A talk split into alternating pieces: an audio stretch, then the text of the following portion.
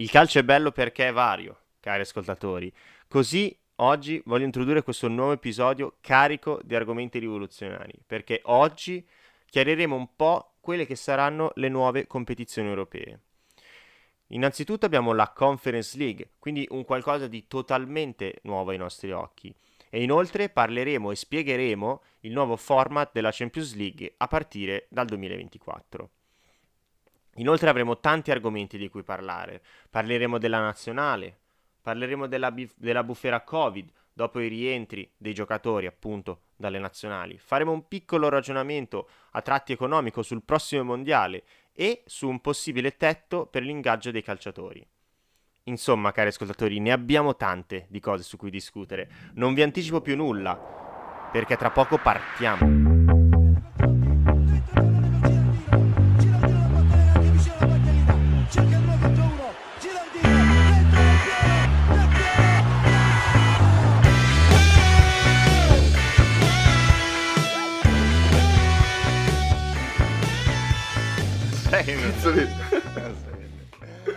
Vabbè, iniziamo così. Iniziamo a botto perché mi è venuto da ridere, non sapevo come introdurre questa nuova puntata. Oggi, eh, ovviamente, c'è con me Ale. Ciao a tutti, ragazzi.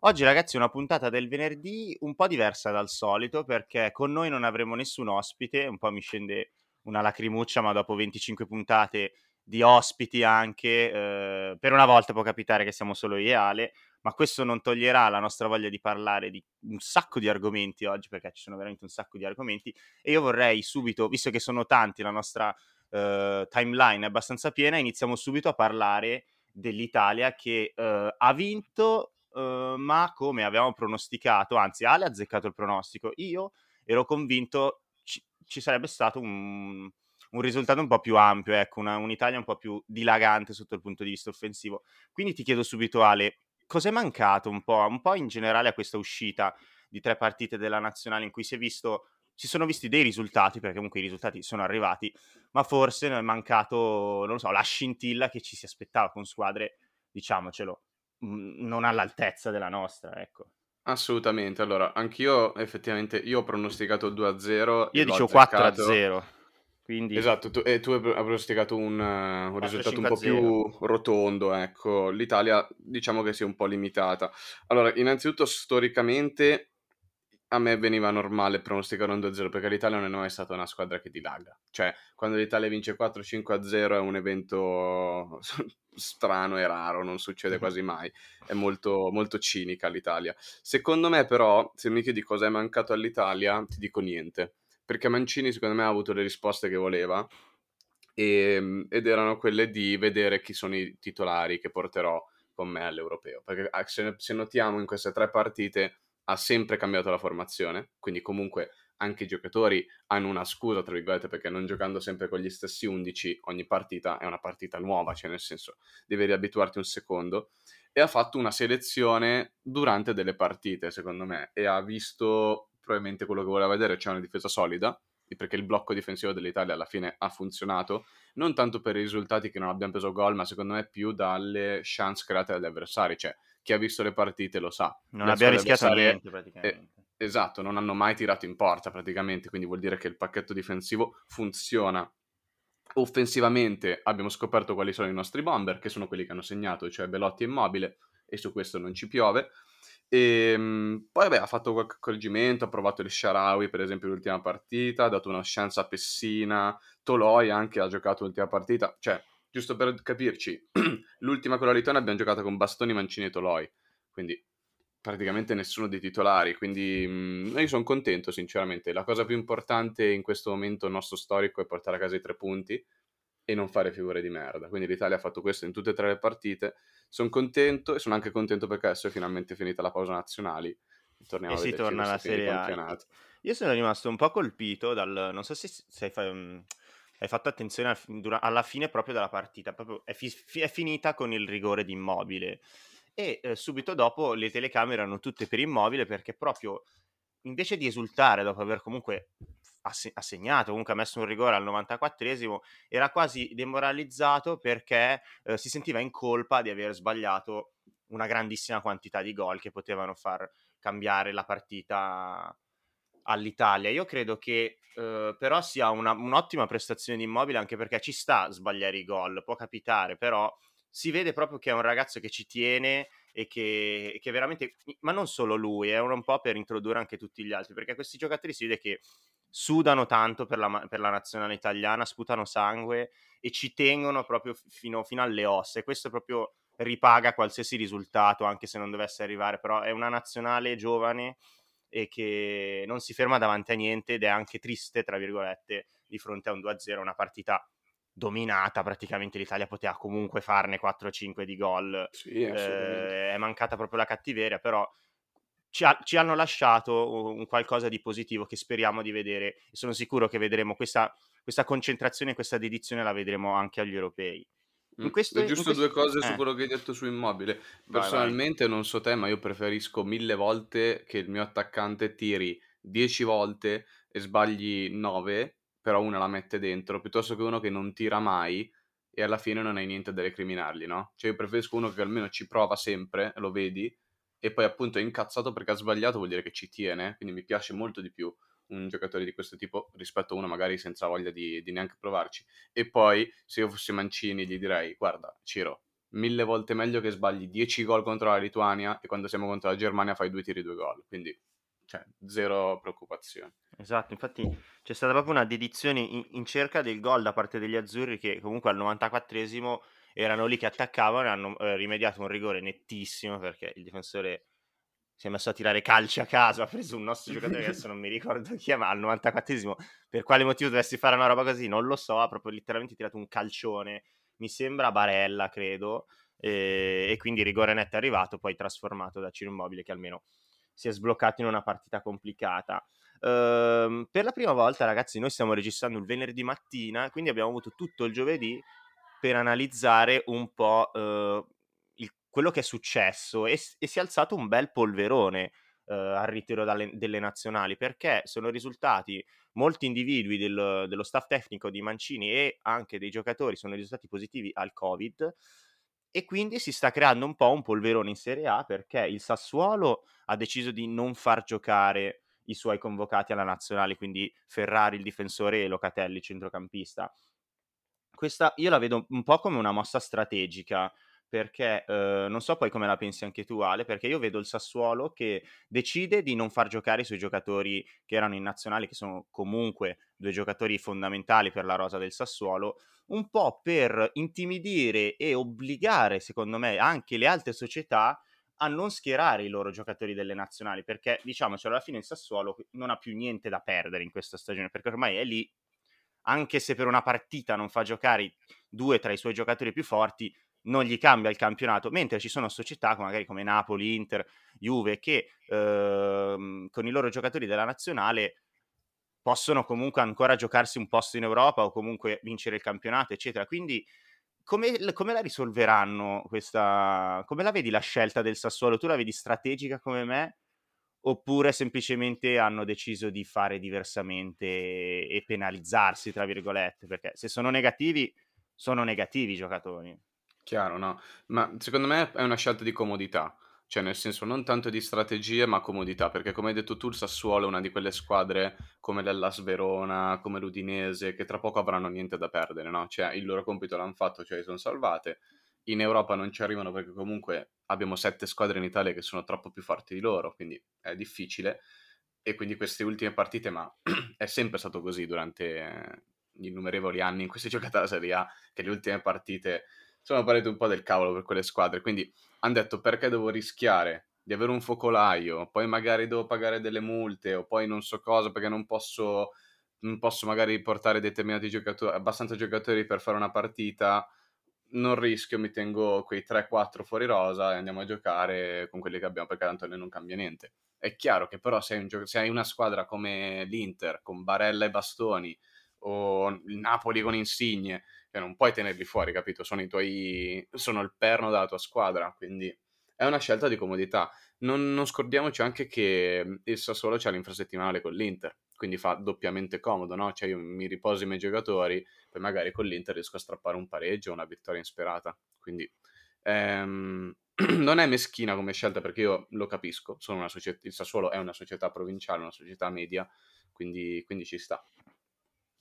Quindi vedremo un po' come se verranno fuori altri casi perché adesso c'è anche eh, Bonucci nella Juventus, eh, De Rossi come preparatore, non so come mai è venuto proprio fuori questo, questo focolaio subito dopo la partita, è un po' anche eh, strano, ma non so, un po' puzza che siano venuti tutti, tutti fuori dopo la partita, però ormai la partita è finita, quindi probabilmente anche i giocatori della Lituania, non lo so se cosa, dove giochino e cosa fanno nella loro vita, se fanno i calciatori professionisti tutto l'anno oppure fanno tipo come quelli di San Marino che c'è uno, uno che fa il dentista, uno che fa il professore, poi li vengono chiamati in nazionale che sarebbe una figata. Se, immaginati quanto cazzo sarebbe bello. sarebbe bellissimo. Cioè io voglio andare a vivere a San Marino soltanto per essere chiamato in nazionale, cazzo giocare con la Spagna, la Germania, ti fa le trasferte. San Marino mica era andato a giocare a Wembley questo, questo, sì, in questo break. Partecipano a tutte le qualificazioni comunque europee, forse anche mondiali e, e, non hanno dei giocatori professionisti, anzi pochissimi sono giocatori professionisti. Fantastico, bellissimo. E, ehm, e niente, quindi vediamo un po' come si risolverà questa situazione Covid che è uscita fuori dalla nazionale. Ade- adesso è strano, eh... no? Che cioè, in Serie A, ok, ci sono casi di Covid, però non ogni turno qua ogni volta che c'è uno stop, uno stop nazionali tornano sempre col Covid. Cioè, eh, quest'anno ogni volta che si sono fermati per le nazionali ci sono stati casi di Covid sempre e comunque.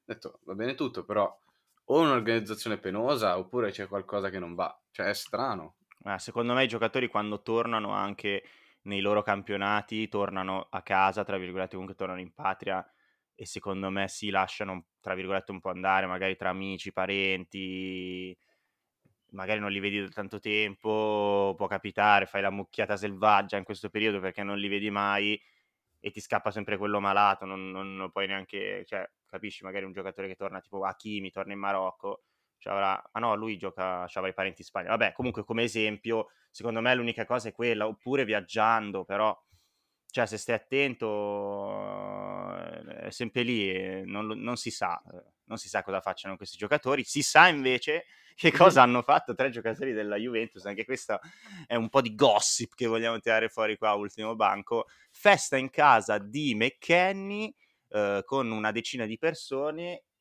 anche, tra i quali anche Dybala e Arthur, fermata dai, dai poliziotti. Quindi io ti chiedo Ale, secondo te McKenny si è dimenticato di essere un calciatore di Serie A sotto tutti i riflettori oppure si è dimenticato di avere il vicino di casa interista?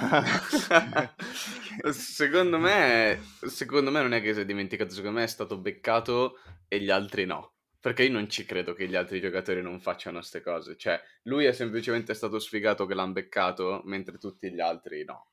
Secondo me questi festini o queste cose, comunque relativamente piccole, perché parliamoci chiaro, c'erano 10 persone, non è che c'erano 150 ah, no, vero, persone di, di, di, festa, ok?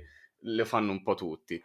E la, la cosa divertente è stata un po' come, come è andata a finire con col controllo dei carabinieri, perché ah, praticamente sì. l'hanno chiamati i vicini di casa per schiamazzi robe varie, che tra l'altro un po' siete un po' delle merde, cioè fatelo, sì, fatelo, ma sì, sono diteglielo, diteglielo prima, no? Vabbè. Sono sicuramente interissimi di McKenna, Comunque, arrivano i carabinieri e hanno fatto aspettare i carabinieri perché hanno detto no, vogliamo avere le nostre guardie del corpo prima che entrino i carabinieri. Ah, hanno sì? dovuto far aspettare fuori i carabinieri. Sono arrivate le guardie del corpo e poi sono entrati i carabinieri a fargli la multa. E ah, questo no, questo è retroscena. Ovviamente andare, andare sulle news. Ora, ovviamente se sei un calciatore professionista fai una figura di merda, no? Perché comunque è un'immagine da rispettare, rappresenti una società, quindi la Juventus sicuramente si è incazzata tantissimo, infatti non giocheranno la partita contro il Torino e sono stati multati sia dallo Stato italiano che dal, dalla, dalla Juventus. Juventus. Quindi sicuramente pagheranno la loro pena. Ehm, però io, io, personalmente mi sento di dire che sono umani come noi alla fine. Cioè, sì, sono delle superstar, sono gente famosa, però è gente come noi e cioè, personalmente conosco tanta, tanta gente che in questo periodo ha bisogno comunque di sfogare, di vedere qualcosa, di vedere qualcuno. Quindi li condanno sì, perché ovviamente metti a rischio la salute della tua squadra, la salute delle altre squadre, lo staff, tutte le persone che lavorano. però allo stesso tempo un po' li capisco, cioè nel senso sbaglia- errare umano, perseverare diabolico, no? Quindi vediamo esatto. se non fanno esatto. altre, altre cazzate. Come, come, direbbe il nostro caro buon vecchio presidente Morati, ma sì, sono ragazzi. Sono ragazzi. Sono ragazzate. Poi, sì, anch'io la penso, la penso come te, alla fine sono ragazzi quasi della nostra età, alla fine, perché c'ha qualche anno in più, ma giù di lì, alla, più che altro girano troppi. Eh, devi essere veramente molto più attento, devi essere più intelligente se vuoi fare queste cose perché sei un giocatore della Juve, cioè girano troppi soldi, più che soldi, troppo lavoro anche di altre persone perché non sei solo tu, poi coinvolgi anche i tuoi compagni di squadra, i preparatori atletici, le altre squadre, a... cioè comunque ci sono un sacco di persone che lavorano, perché alla fine è un lavoro essere Vabbè, calciatore. Quindi, ovvio, ovvio. Quindi adesso però re- resta un po' il dubbio sulla Juventus, perché tu dici che gli faranno saltare solo una partita. Uh, anch'io penso di Così sì. Così hanno per... detto, poi... Però questa, pensa a quella persona invece che ha chiamato. veramente, mettiamoci nei panni della persona che ha chiamato. Se effettivamente fosse un interista, lui aiut- non dico che aiut- però voleva anche aiutare la Sassuolo perché cazzo sono tre giocatori non dico fondamentali, ma McKenny e Arthur, cioè, fanno parte, gran parte del centrocampo lo fanno loro. Quindi tu dici, cazzo, se io li denuncio, questi saltano magari anche due o tre partite e, e, lì do veramente una mano ai nerazzurri. Non è una stronzata, bisogna anche stare attenti a queste cose qua perché la Juve è così perché si trova in, in lotta per vincere ancora comunque il campionato o un, o un posto solido in Champions, ma eh, magari po- poteva nascere un polverone ancora più grande e far saltare a questi giocatori più partite, perché in NBA c'è stato un caso simile con James Harden, tu Ale penso che lo sappia meglio di me, e quante partite si è dovuto, quanto è stato fermo per quella cazzata lì? Molto di più di, Vabbè, di una partita. Chiaro. Quindi non sì, si beh, sa dobbiamo mai. anche... Eh, vai, vai. No, dobbiamo anche, dobbiamo anche differenziare, cioè nel senso, in NBA sai benissimo anche te che si giocano 80 rotti partite, mentre qua ne giochi di meno. Sì, però non ti alleni tutti i giorni comunque. con i tuoi compagni No, comunque no, no, chiaro, chiaro. C'è anche la parte meno televisiva dove comunque interagisci con la tua squadra tutti i giorni, anche quello può essere un fattore. Adesso, vabbè, questi ragazzi hanno Però fatto la cazzata, ma cazzo. Non trovi una differenza, non trovi un, eh. doppio standard da parte della Juventus?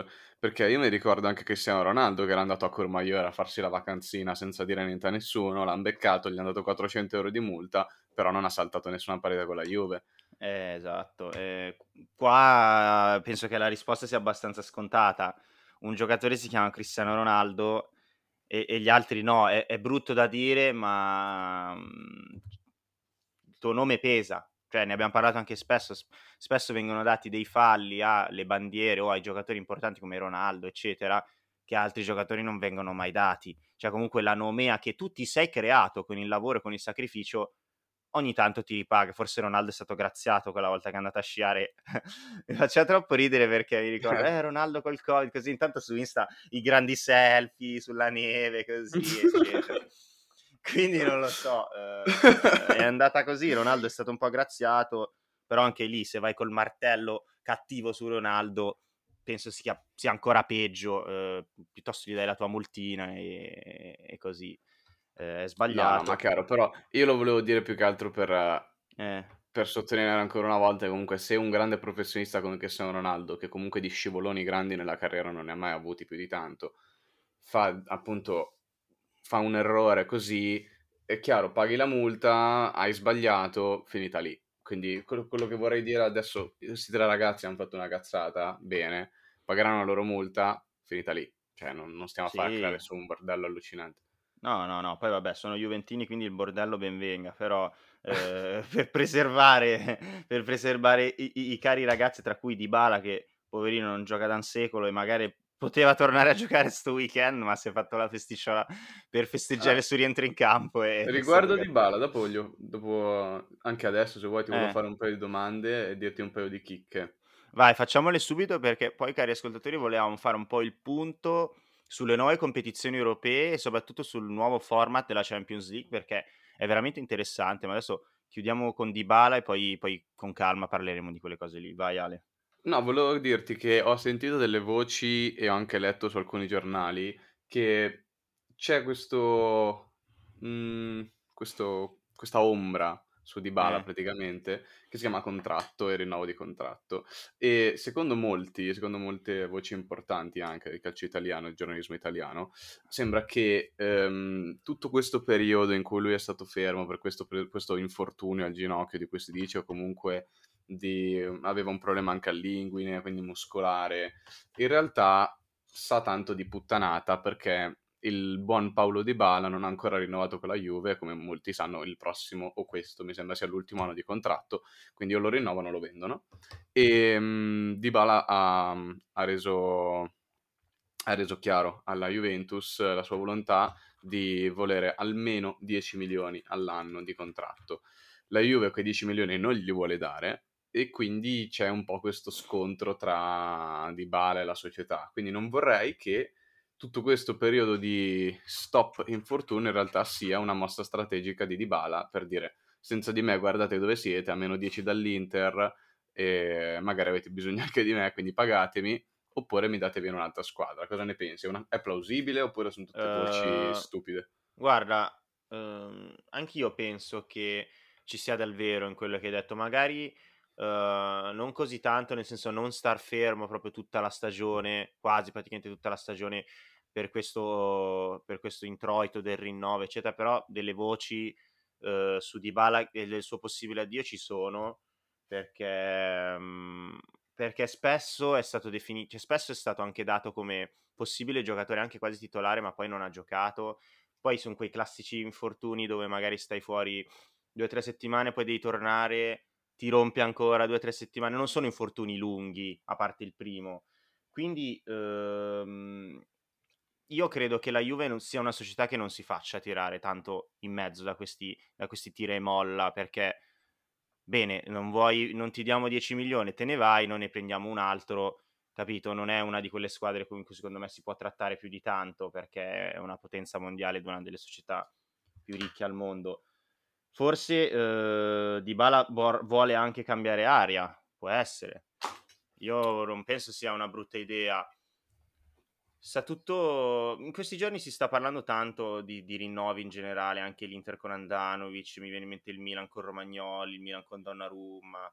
È, è il momento, ragazzi, siamo ad aprile, è sbocciata la primavera, come si può sentire anche dalla mia allergia, e, e ne vedremo anche lì Ehm, tu Ale che sei tifoso del Barça immagino sia felice in questi giorni che c'è Mino Raiola che sta trattando a Barcellona col papà di Holland. Eh, sono molto felice, però in realtà ho saputo anche che nella stessa giornata in cui è andato a Barcellona a parlare a con la porta, è andato anche a Madrid nel pomeriggio, quindi diciamo che ovviamente Mino Raiola sa lavorare, sa fare il suo lavoro esatto. e sceglierà l'offerta migliore. Mm, giusto per fare un piccolo break su Haaland e Barcellona. Secondo me adesso Haaland, dato che l'ha, l'ha anche detto probabilmente lo stesso Raiola, andrà a parlare con uh, Manchester City, Liverpool, Manchester United e, e, Chelsea, mi sembra, quindi quattro squadre inglesi. Um, parlerà col Bayern Monaco, parlerà, ha parlato col Barça e con Real Madrid. Quindi diciamo che sicuramente in una delle super big d'Europa andrà a finire quest'anno. Personalmente io ti dico, sono abbastanza sicuro nel dirti che secondo me andrà al Barcellona, a meno che non riescano a prendere Agüero. Uno tra Agüero e Haaland andrà a Barcellona perché la Porta è il nuovo presidente del Barça e come si sa, quando arriva un nuovo presidente il regalino ai tifosi esatto. lo, fa- lo, fare, lo fa sempre, no? E sarebbe un doppio regalo perché se riesce a prendere uno tra Agüero e Haaland, Messi al 99% vuol dire che rimane, no? Quindi quindi teniamo gli occhi aperti su, su mm-hmm. questo gioiellino al Barça e poi questa farà piacere anche a te perché mm. secondo me se Haaland va al Barcellona, al Madrid va Quindi... come una valanga su Mbappé sì, sì, e sì. si torna ai tempi di Barça Real ma, ma quelli importanti eh, quelli, con quelli il belli. nuovo ciclo sarebbe incredibile come questi due giocatori che stanno mettendo le basi, le fondamenta del nuovo ciclo di campioni, perché ormai dieci anni passa che ci sono Ronaldo e Messi, è plausibile da come stiano giocando e da come si stiano confermando in questi anni che il prossimo ciclo di, di campioni che si fanno, se si fronteggiano uno contro l'altro potrebbero essere Mbappé e, e Holland. Ma tu vedi appunto l'acquisto di Holland per fare stare Messi o, o per non far rimpiangere l'addio di Messi? Perché Secondo me in oh, realtà eh. andrebbe bene in tutti e due i, i, due i, due casi, no? Perché comunque se tu compri Haaland e va via Messi, puoi comunque dire, beh, intanto ci ho provato, numero uno. Numero due, ho appena portato qua uno dei gioiellini più, più, più, più brilluccicanti del esatto. calcio europeo, del calcio mondiale, no? Cioè alla fine, già negli altri podcast abbiamo parlato di come queste due figure, Mbappé e Haaland, vengono considerati come i due nuovi Messi e Ronaldo, no? Quindi sarebbe molto molto bello e romantico vedere appunto sempre uno a Barcellona e uno a Real Madrid, un po' come questi ultimi anni. Cioè molto bello, quindi sicuramente sarebbero scusati. Poi, oh, se rimane anche Messi, fai jackpot. Cioè, Messi, Messi Griezmann, sì. Haaland, cioè, mamma mia, che Il paura. piedino di Messi in servizio dei, dei gol di Haaland, che cazzo quello segna da qualsiasi posizione. Tocca un pallone, fa due gol Sarà, eh, sarà veramente un, un, bel campionato, ma sarà sempre un bel campionato, qualsiasi cosa succeda, ma ci saranno veramente molti, molti cambi, molti... cambierà un po' come è successo due anni fa che sono cambiate metà panchine in Serie A, non vedo l'ora che, che si inizi a formare anche la prossima stagione, anche se non è ancora finita questa, guardate un po' per ascoltatori come siamo avanti. per introdurre un po' il futuro del calcio ci sono grandi, grandi cambiamenti che sono ben accetti perché ormai la formula della Champions League è affermata da, da, da, un po' di anni, non mi ricordo precisamente da quanto si chiami UEFA Champions League, ma più o meno 20, 20, una ventina tutti. Anni. Sì. E quindi come, come, gliela vogliamo spiegare Ale, la nuova, eh, ai, ai, nostri cari ascoltatori, la nuova versione de, della Champions League che partirà dal 2024? Allora, la spieghiamo un po' così?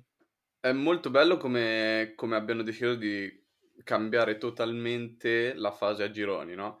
Cioè, tolgono esatto. praticamente la fase a gironi e al posto di quella cosa ci mettono? Ci mettono tutte le squadre che fanno questo mini campionato, ok? In parallelo ai loro campionati nazionali. Beh, Miki, mini tra virgolette. Vabbè, sì. Comunque... Sì, no, chiaro, no, chiaro, chiaro, Tra virgolette mini.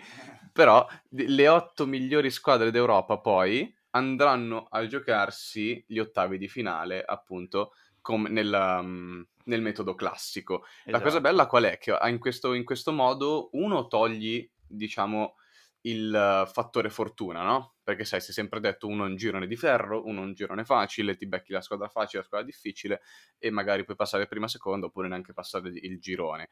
E, mentre magari poi nell'altro girone ci sono squadre come so, il classico Fenerbace che magari un anno ti passa che non hanno del cazzo, eh. del genere e via. Invece così cosa fai? Rendi più equilibrio, cioè dai più equilibrio a, al tutto, no? Perché ovviamente ogni squadra affronterà ogni squadra del, del campionato e da lì si vedranno poi quali sono le vere otto squadre più forti d'Europa che andranno poi a giocarsi la fase finale eliminazione diretta. E a me piace esatto. tantissimo, sia da un punto di vista degli spettatori, perché comunque ti vedi tutte le partite, cioè ti vedi la tua squadra che una volta che arriva in Champions League sai per certo che si giocherà una con Real, una col Barça, una col Liverpool, una col Bayern, una col Borussia, una col PSG, quindi una col City e, e tutte quante, quindi sarà bellissimo da un punto di vista dello spettatore, ma ovviamente anche um, un palcoscenico ancora più grande per, lo, per il calciatore stesso, no? Cioè tu vuol dire che ogni anno andrai a giocare al Santiago Bernabeu, molto probabilmente. Esatto, e, perché... minchia Esatto, per, per comunque per ri- ricapitolare un attimo, le squadre eh, in totale non saranno più 32, le squadre che parteciperanno alla Champions League, ma saranno 36, quindi f- avremo un campionato con 36 squadre, di cui, come hai detto tu Ale, le prime 8 si qualificano automaticamente agli ottavi. Per trovare le altre 8 che dovranno aff- affrontare si andrà dalla nona posizione fino alla ventiquattresima le squadre che si qualificheranno appunto tra la nona e la ventiquattresima posizione faranno i playoff e di queste otto andranno a sfidare le prime otto, così appunto avremo gli ottavi, giustamente, e eh, non si giocheranno più come, come prima eh, nel girone si giocavano eh, sei partite, giusto? Sì, sei partite nel girone, sì. invece adesso se ne giocheranno dieci perché ovviamente non, non riesci a affrontare tutte e 35 compresa la tua, quindi tutte le altre 35 squadre, però le partite sono 10 e ehm, ci saranno comunque prima, seconda, terza fascia, ma ehm, ci sono innanzitutto più partite, di cui di queste 10 sono 5 in trasferta e 5 in casa, Eh, quindi aumenta il numero di partite, aumenta il numero di squadre, ma poi è bello come venga concepito un unico girone per tutte le squadre. Poi, ovviamente,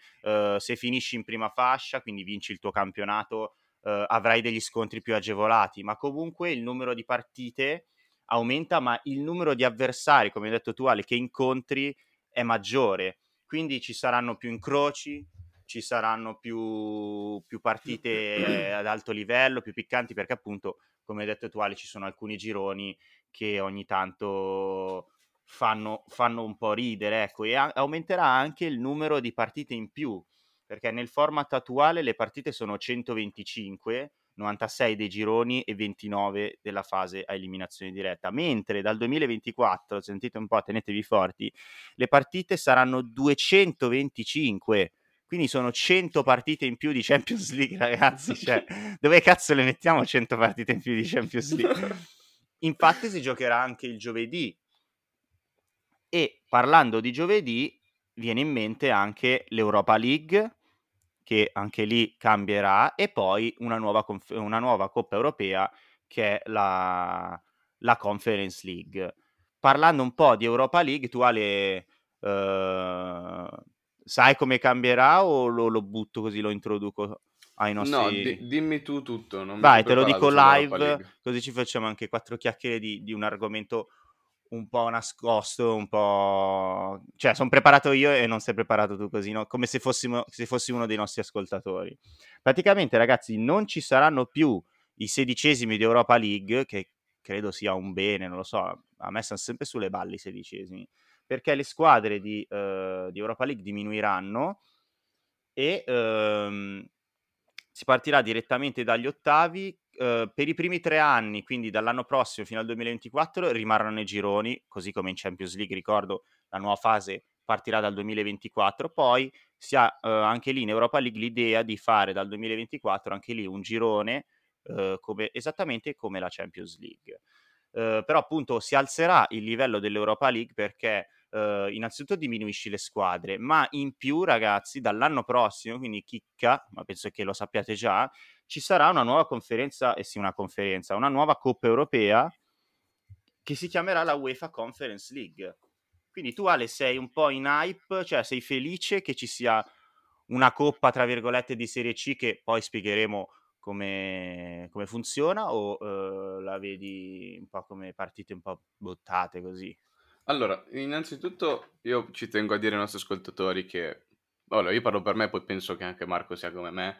Uh, io più calcio c'è, più sono contento. Cioè, non, non, mi interessa quelle persone che dicono oh, partite inutili, ma chi se le guarda? Tu non vuoi guardare, non guardare, ci penso io, non ti preoccupare. E quindi a me quei discorsi lì stanno un po' sul cazzo, sinceramente. Cioè, io personalmente quando mi vedo l'europeo d'estate o il mondiale, sono molto più felice rispetto agli anni in cui non c'è niente. Quindi ben vengano, più partiti ci sono meglio è. E, um, in realtà mi piace anche come, come, idea, perché comunque dai sempre visibilità e un modo di crescere anche a società un po' più piccole, che chiaramente non hanno sempre l'opportunità di andare in Champions League, né tantomeno in Europa League. Quindi cioè, è, un, è una buona opportunità, perché comunque penso che la UEFA, come sempre, se vinci quelle partite lì, alla fine i soldi te li dà, perché comunque certo. un po' di milioni te li dà e magari tu dici, beh, 2-3 milioni non sono niente beh, per l'Inter, per la Juve, per il Milan, per la Roma, però per il Sassuolo, cioè, secondo me 2-3 milioni schifo non gli fanno, visti gli introiti che hanno. Quindi no, sono contento, sono contento. Poi chissà, chissà mai, appunto, um, queste squadre iniziano a far bene in quelle competizioni e poi crescono sempre di più e aumenti il livello generale di tutti i campionati.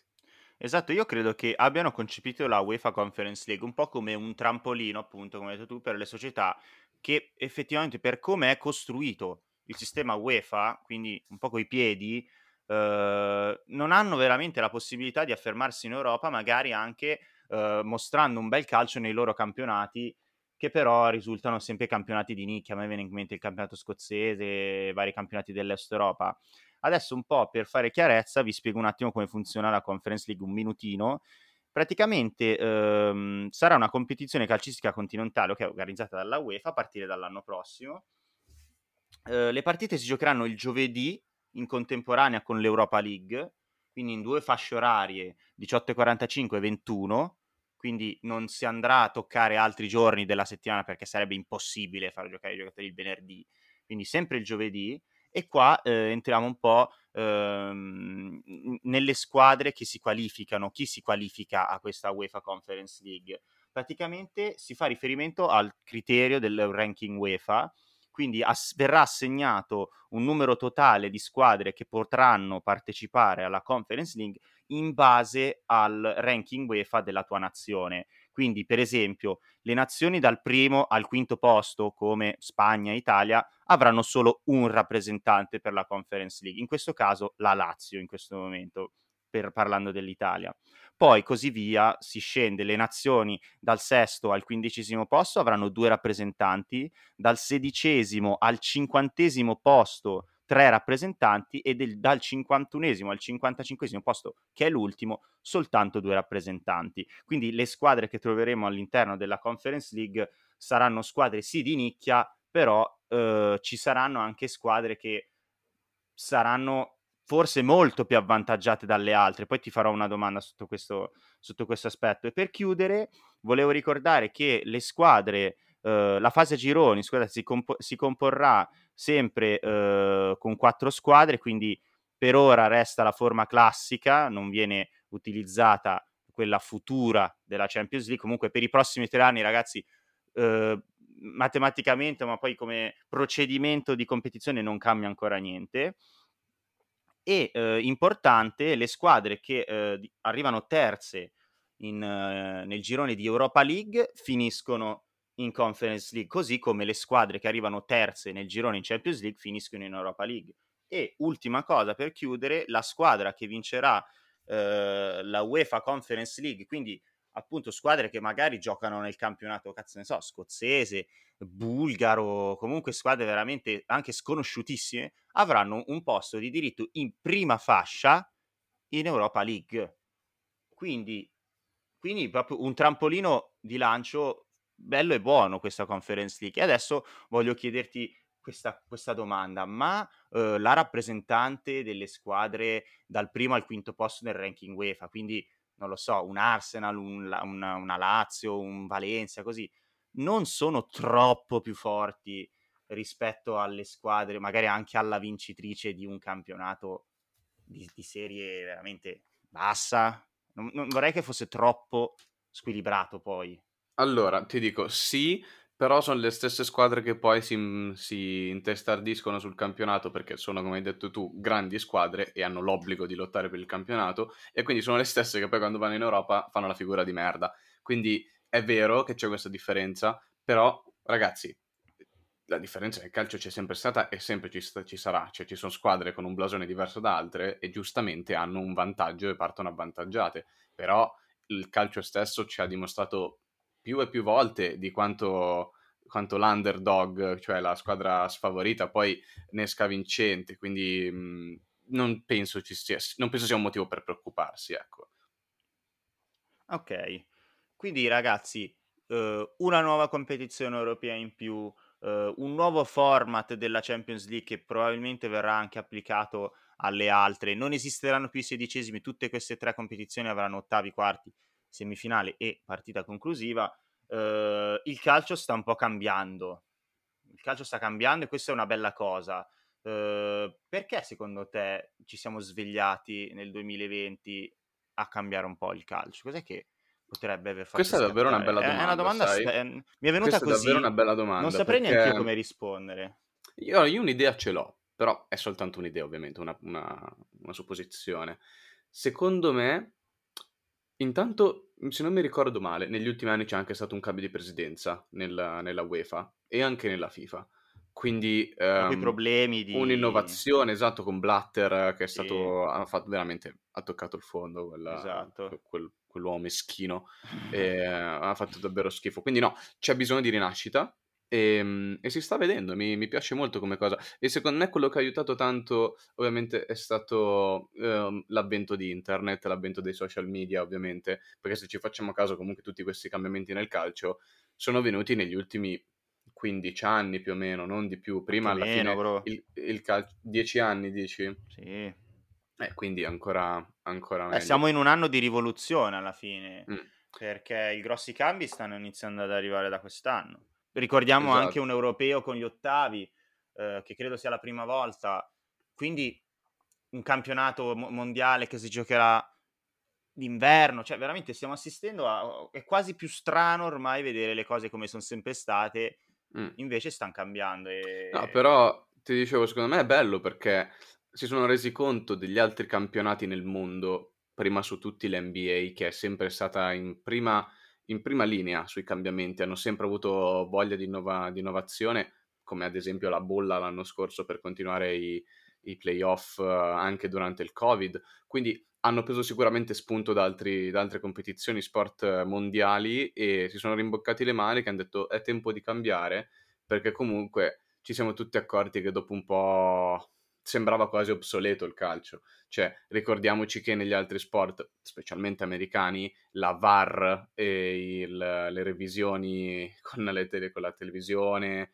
e i replay, tutto quanto, esistono da 30 anni letteralmente. Cioè, non, il il tennis, calcio, il tennis, cioè, invece il calcio ci è arrivato cos'era, due, quattro anni fa, Eh, cinque anni fa? Meno, sì, più o Poco, meno. poco tempo sì. fa. Quindi ci sta questo, questo cambiamento. E devo dire finalmente, cioè finalmente, ci sta.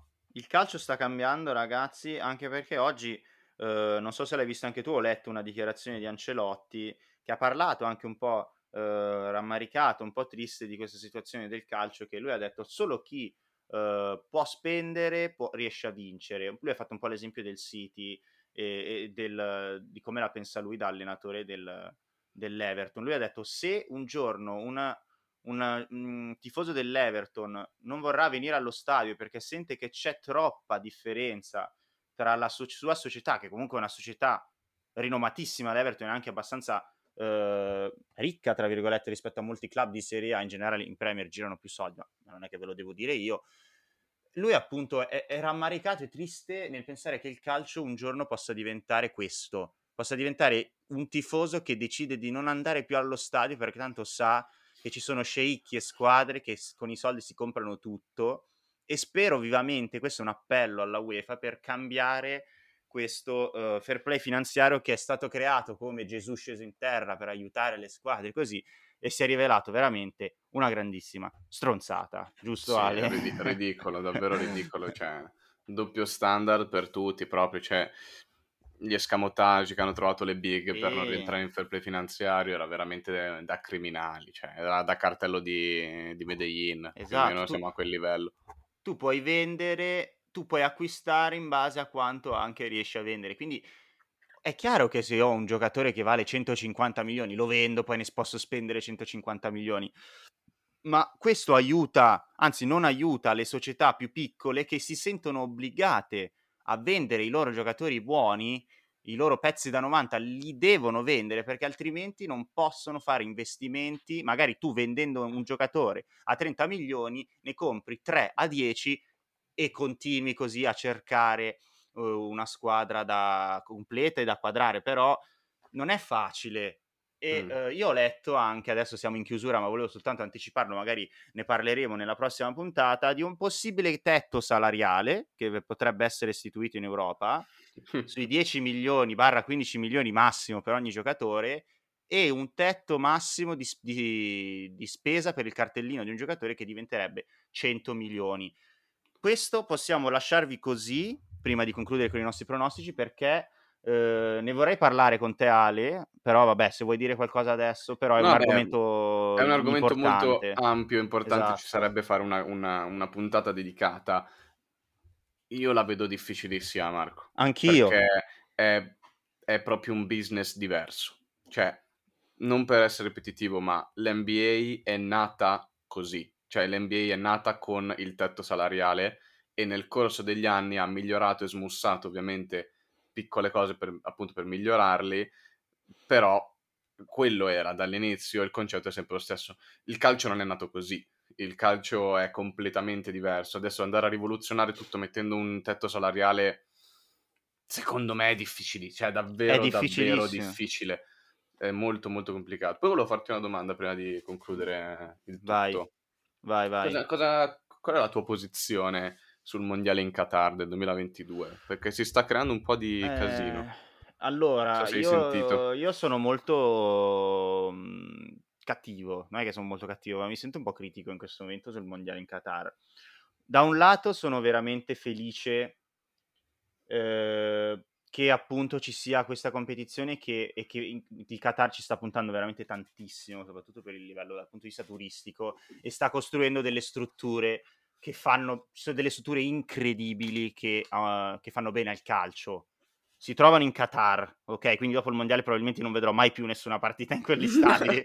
sono degli stadi clamorosi che sono belli da vedere gli stadi, diciamocelo. Ogni volta che vai in una città estera e ti piace il calcio, cazzo vai a fare? Vai a vedere lo stadio, anche se è un buco di 10.000 persone, però lo vai a vedere perché sono belli gli stadi.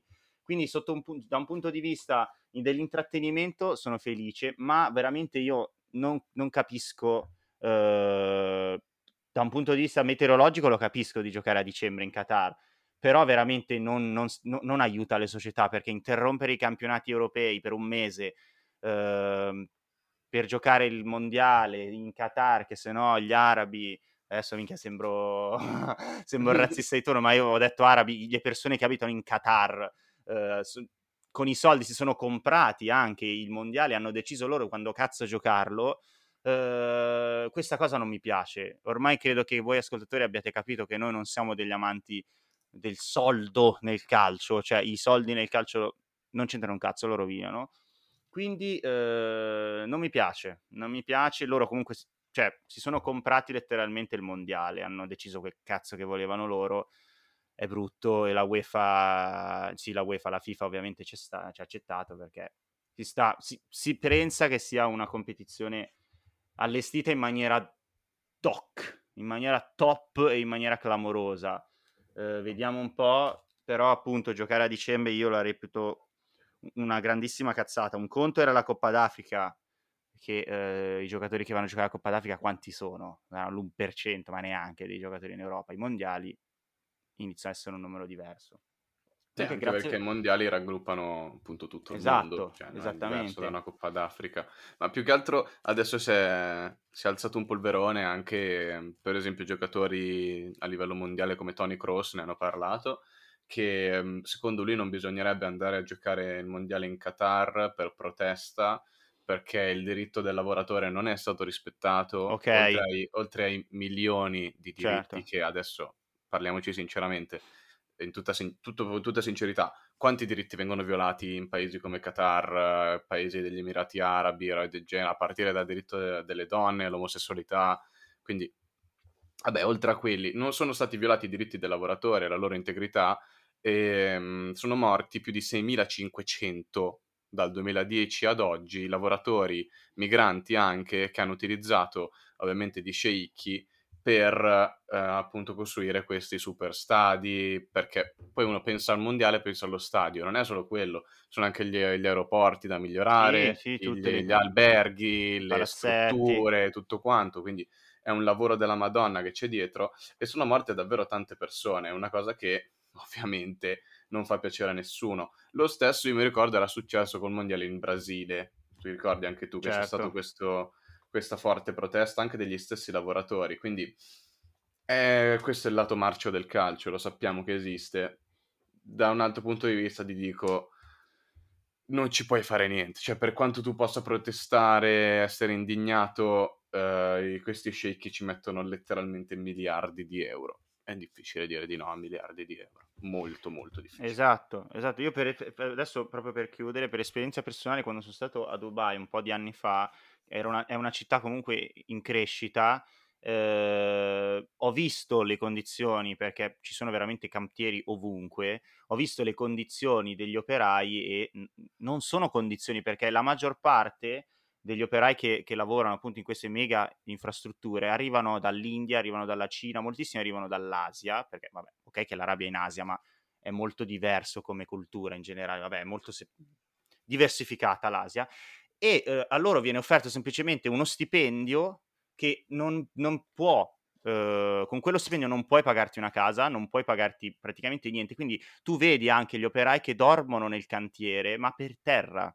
Cioè, non è che hanno delle casette nei cantieri, io li ho visti, dormono su delle amache anche magari al duecentesimo piano, dormono per terra, dormono nei camion, non hanno nessuno, ovviamente vabbè hanno l'elmetto e basta, però eh, appunto se si è arrivati a un numero di 6.500 morti, che sono quelli ufficiali, quindi io credo sì. che possano essere anche 20, 30.000 i morti eh, sul lavoro in quegli stati lì, dove ovviamente loro non è che sono obbligati, ma non trovando lavoro da nessuna parte, i soldi che guadagnano come muratore a Dubai sono molti di più che quelli che guadagnerebbero in India come muratore, quindi li mandano nel, ai loro parenti, però loro fanno veramente una vita da schiavi. Questo spero che venga, uh, prima di giocare al mondiale se ne parli, ma appunto come hai detto tu, se c'è questo già movimento un po' di ribellione, ovviamente il mondiale non può saltare per questa cosa qui, ma è giusto che queste persone che sono morte inutilmente eh, abbiano il loro, il loro, la loro riconosc- la riconoscenza da parte del calcio mondiale. È veramente triste questa cosa che è successa eh, e questo non dovrebbe essere il calcio. Comunque, grazie Ale anche per averlo citato. Io prima non l'ho, non l'ho detto, però sapevo di ci- questa cifra elevatissima di morti sul lavoro ed è veramente una cosa inconcepibile. Se fosse successo in uno Stato europeo, probabilmente sarebbe fallito lo Stato europeo. Perché se sì. si sa che in Italia ne muoiono 6.500, anzi, ma, ma, ne basta uno in uno Stato europeo e succede un puttanaio. Quindi questi Stati che vogliono sentirsi al centro del mondo, come per, comprando appunto queste, queste competizioni, devono sentirsi al centro del mondo al 100%. Quindi se vuoi essere uno Stato moderno, non basta costruire lo stadio figo, devi anche tutelare chi ci lavora e chi ci vive nel tuo Stato. Adesso, per uh, chiudere il nostro episodio, comunque la prossima volta parleremo di questa cosa del tetto salariale perché ha i suoi lati negativi e i suoi lati positivi. Comunque ne parleremo perché è interessante. Chiudiamo con i nostri, uh, i nostri pronostici. Io direi, Ale, di fare uh, il derby di Torino e uh, Bologna-Inter perché siamo interisti, quindi chiudiamo con facciamo, due pronostici. Facciamo anche Milan-Samp. Eh, anche Milan-Samp, sì dai, perché comunque... Le, tre, le prime tre del campionato. Hai ragione, lotta scudetto. Parti tu con, con Milan-Samp. Milan-Samp io vedo un 2-0 Milan, fisso. Io dico 2-1, con gol di, di Antonio Candreva. Uh. Eh, che, che abbiamo trovato nell'album delle figurine che stiamo facendo io e Ale e altri nostri amici abbiamo trovato un Candreva mezzo mischiato con Kolarov non lo so, io mi appello alla Panini e dico che cazzo è successo? Però continuiamo col derby di Torino che è una partita un po' un derby che veramente mi fa cadere le palle però mi sa di poco cioè mi sa di derby solo perché sono nella stessa città esatto. di derby c'è ben poco anche perché se vai a vedere il record di vittorie della Juve è imbarazzante cioè dai non è neanche una competizione. Comunque um, è una partita un po' difficile da analizzare perché, come abbiamo detto, la Juve è senza centrocampo perché per colpa di un festino. Di Bala senza Bonucci. Sarà, senza Bonucci, senza Demiral, quindi giocheranno per forza De Ligt e, e Chiellini. E Chiellini sappiamo tutti che comunque è un'incognita sui 90 minuti, ecco. E, però dall'altra parte comunque abbiamo anche un Torino sempre ai bassi fondi della classifica, con Singo eh, che non potrà giocare per infortunio, forse anche Ansaldi dovrebbe saltarlo, quindi le due fasce sono a rischio per il Torino. E, um, Belotti è stato in nazionale, non lo so, io ci vedo una vittoria della Juve di misura, io ci vedo un 1-0 Juve. Vabbè, allora non, non di misura, scusami. Eh, non di misura, nel senso ah. che vincono Ah, ok, misura. ok, ok. Io dico uh, eh, 2-0, dai con doppietta di CR7. Difficile, giusto, eh, che pronosticone. Giusto per azzeccarla. e poi Bologna-Inter. Eh, vai. Allora, questa secondo me è la, più, la partita più difficile delle tre. Semplice... Allora, è più difficile del, di Milan-Samp solo e unicamente perché il Milan gioca in casa e l'Inter invece deve andare a Bologna a giocare. Um, ovviamente Torino-Juve per quanto mi riguarda è una partita molto più facile sulla carta per la Juve, mentre il Bologna è una squadra abbastanza ostica da affrontare, nel senso che ultimamente non sta facendo proprio male. Gioca un po' spensierata, ha molte lacune difensive, però ha quei colpi che magari ti possono far male. Ovviamente l'Inter parte favorita, ehm, però ha avuto anche un po' di nazionali, quindi magari sono un po' più stanchi, casi Covid Sarà una partita tirata, ecco, io ti dico solo questo, sarà una partita molto tirata, ma alla fine ci vedo l'Inter uscire vincitrice. E Guarda. il pronostico, ti dico un 2 a 1 con un gol di Lukaku e uno di Hakimi. Anch'io avrei detto 2-1. Sono convinto che il Bologna, secondo me, un gol lo farà perché è due partite di fila che segna tre gol. Eh, quindi è una squadra che sta trovando un po' una centratura in attacco. Quindi, comunque, in crescita perché tre gol alla Samp, tre gol al Crotone eh, li ha fatti. Eh, penso anch'io che l'Inter vinca la sua partita. Eh, 2-1, anche io la penso, non voglio sbilanciarmi troppo ho paura anche magari di un possibile pareggio, però l'Inter uh, ha una difesa molto solida e mica quanto la sto cufando.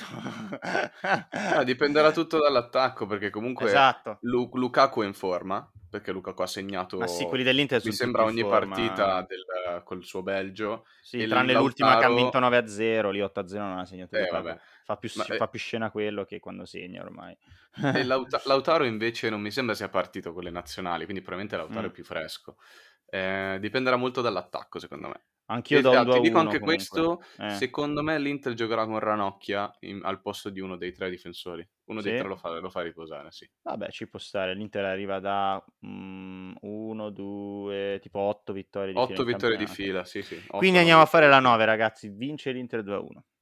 Dai. E, e, niente, oggi puntata piena veramente di argomenti che avremo l'opportunità di uh, ampliare la prossima settimana.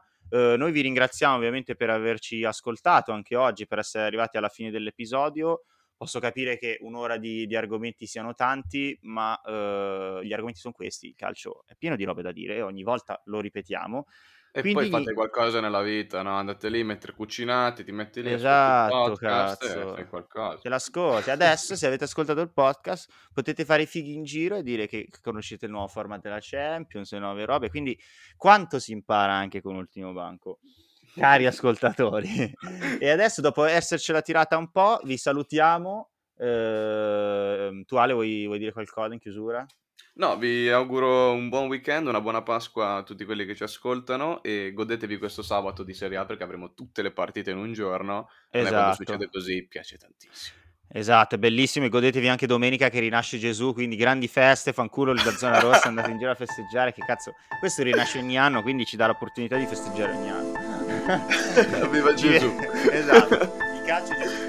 Ci, ci, ci, sentiamo, ci ribecchiamo martedì, ragazzi, puntuali con la rubrica del Bar Sport. E ci vediamo martedì. Ciao a tutti. Ciao.